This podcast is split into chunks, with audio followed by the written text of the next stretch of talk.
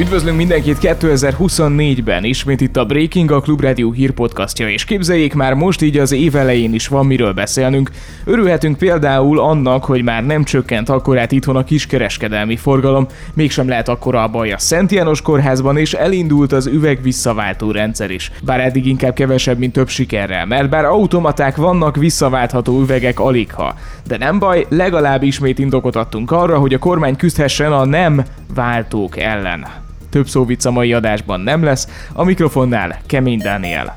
Breaking, a Klubrádió hírpodcastje.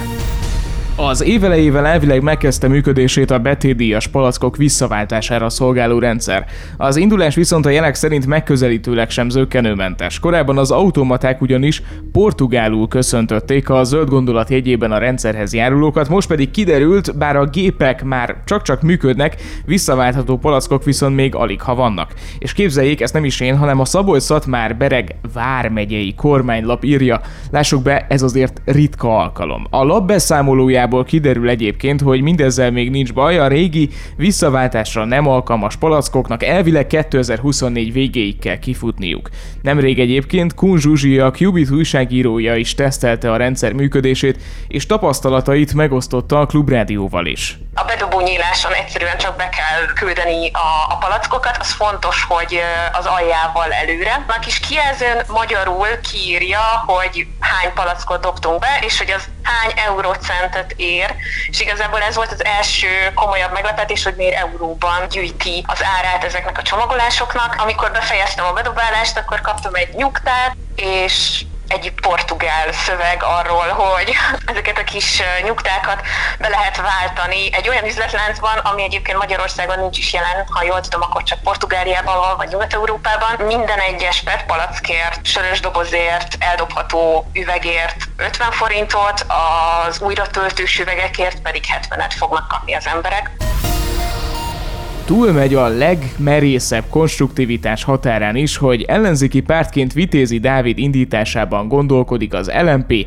Karácsony Gergelyel szemben. Ezt a kemény gondolatot fogalmazta meg enyhe felütésként így az évelején Szabó Tímea, a párbeszéd zöldek frakcióvezetője. A politikus arra a plegykára reagált, miszerint egy ellenzéki párt és a Fidesz közös jelöltet indíthat a budapesti főpolgármester választáson. Szabó Tímea a Klubrádiónak elmondta, egyszerűen nem értik ezt a helyzetet ötlet, hogy egy zöld pártnak miért nem jó egy zöld főpolgármester. Szabó a hozzátette emellett azt sem értik, hogy ellenzéki pártként hogyan gondolkodhatnak közös jelöltben a fidesz ebben a kérdésben mi egyszerűen nem értjük ezt a helyzetet. Adott egy magát ugyan konstruktív ellenzéki pártnak nevező LMP, de mégiscsak azért egy ellenzéki párt, amelyik zöldnek is nevezi magát, és van egy zöld főpolgármester Karácsony Gergely személyében. Innentől kezdve felmerül az a kérdés, hogy egyrésztről egy ellenzéki párt hogy a túróban gondolkodik a fidesz közösen egy közös jelöltben, 13 év ilyen Orbán kormányzás után. Másrésztről meg felmerül az a kérdés is, hogy valaki magyaráz magyarázza már meg nekünk, hogy egy zöld ellenzéki pártnak miért nem megfelelő egy zöld főpolgármester.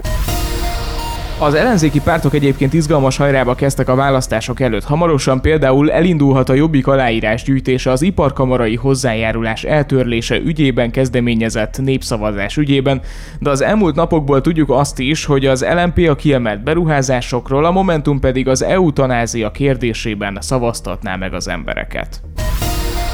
Elmozdult a mélypontjáról a kiskereskedelem éves összevetésben, a forgalom azonban 5,4%-kal csökkent, ennél kisebb mértékű csökkenés pedig utoljára 2023. januárjában mért a KSH.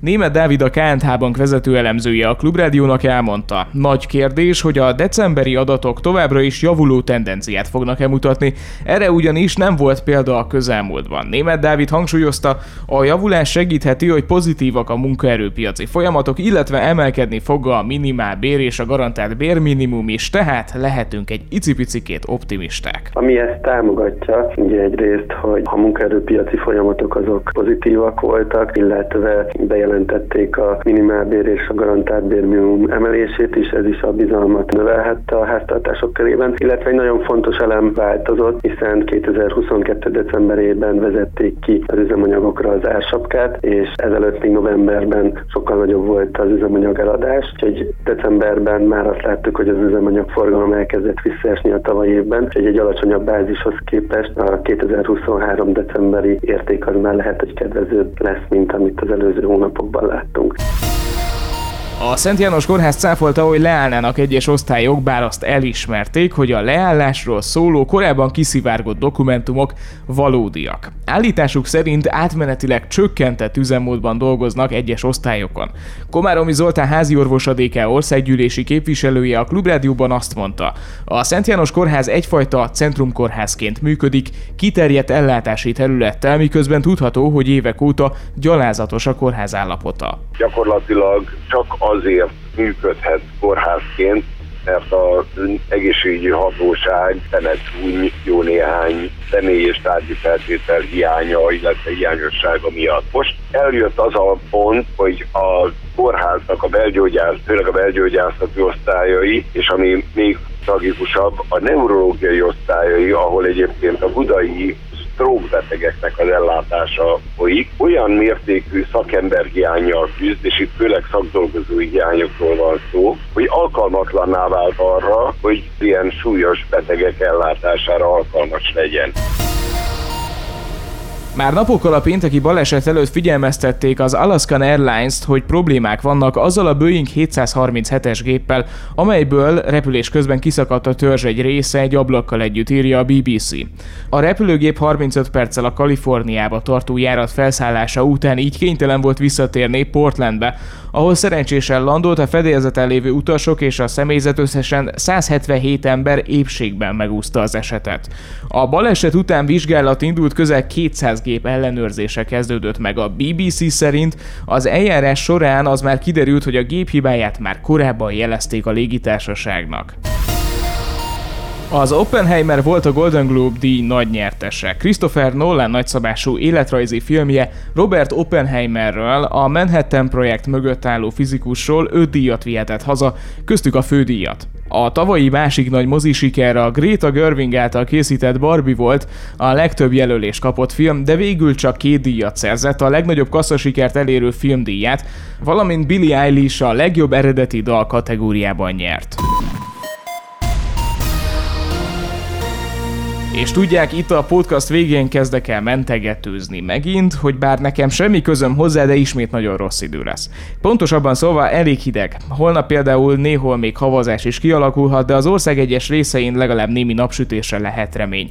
Az északi északkeleti szél még nagy területen lesz erős, északkeleten délelőtt viharos lökések is előfordulhatnak, majd délutántól mindenütt mérséklődik a légmozgás. A legmagasabb nappali hőmérséklet ennek ellenére mínusz 4 és plusz 3 fok között alakul, és ez majd csak tovább hűl a következő napokban, szerdán és csütörtökön mínusz 7 és 3 fok közötti értékeket mérhetünk.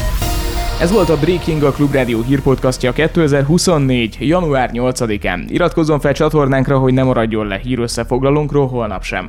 Most arra Nemes Dávid, Turák Péter és Selmeci János kollégáim nevében is megköszönöm az önök figyelmét. Kemény Dánielt hallották. Ez volt a Breaking. A Klubrádió hírpodcastjét hallották.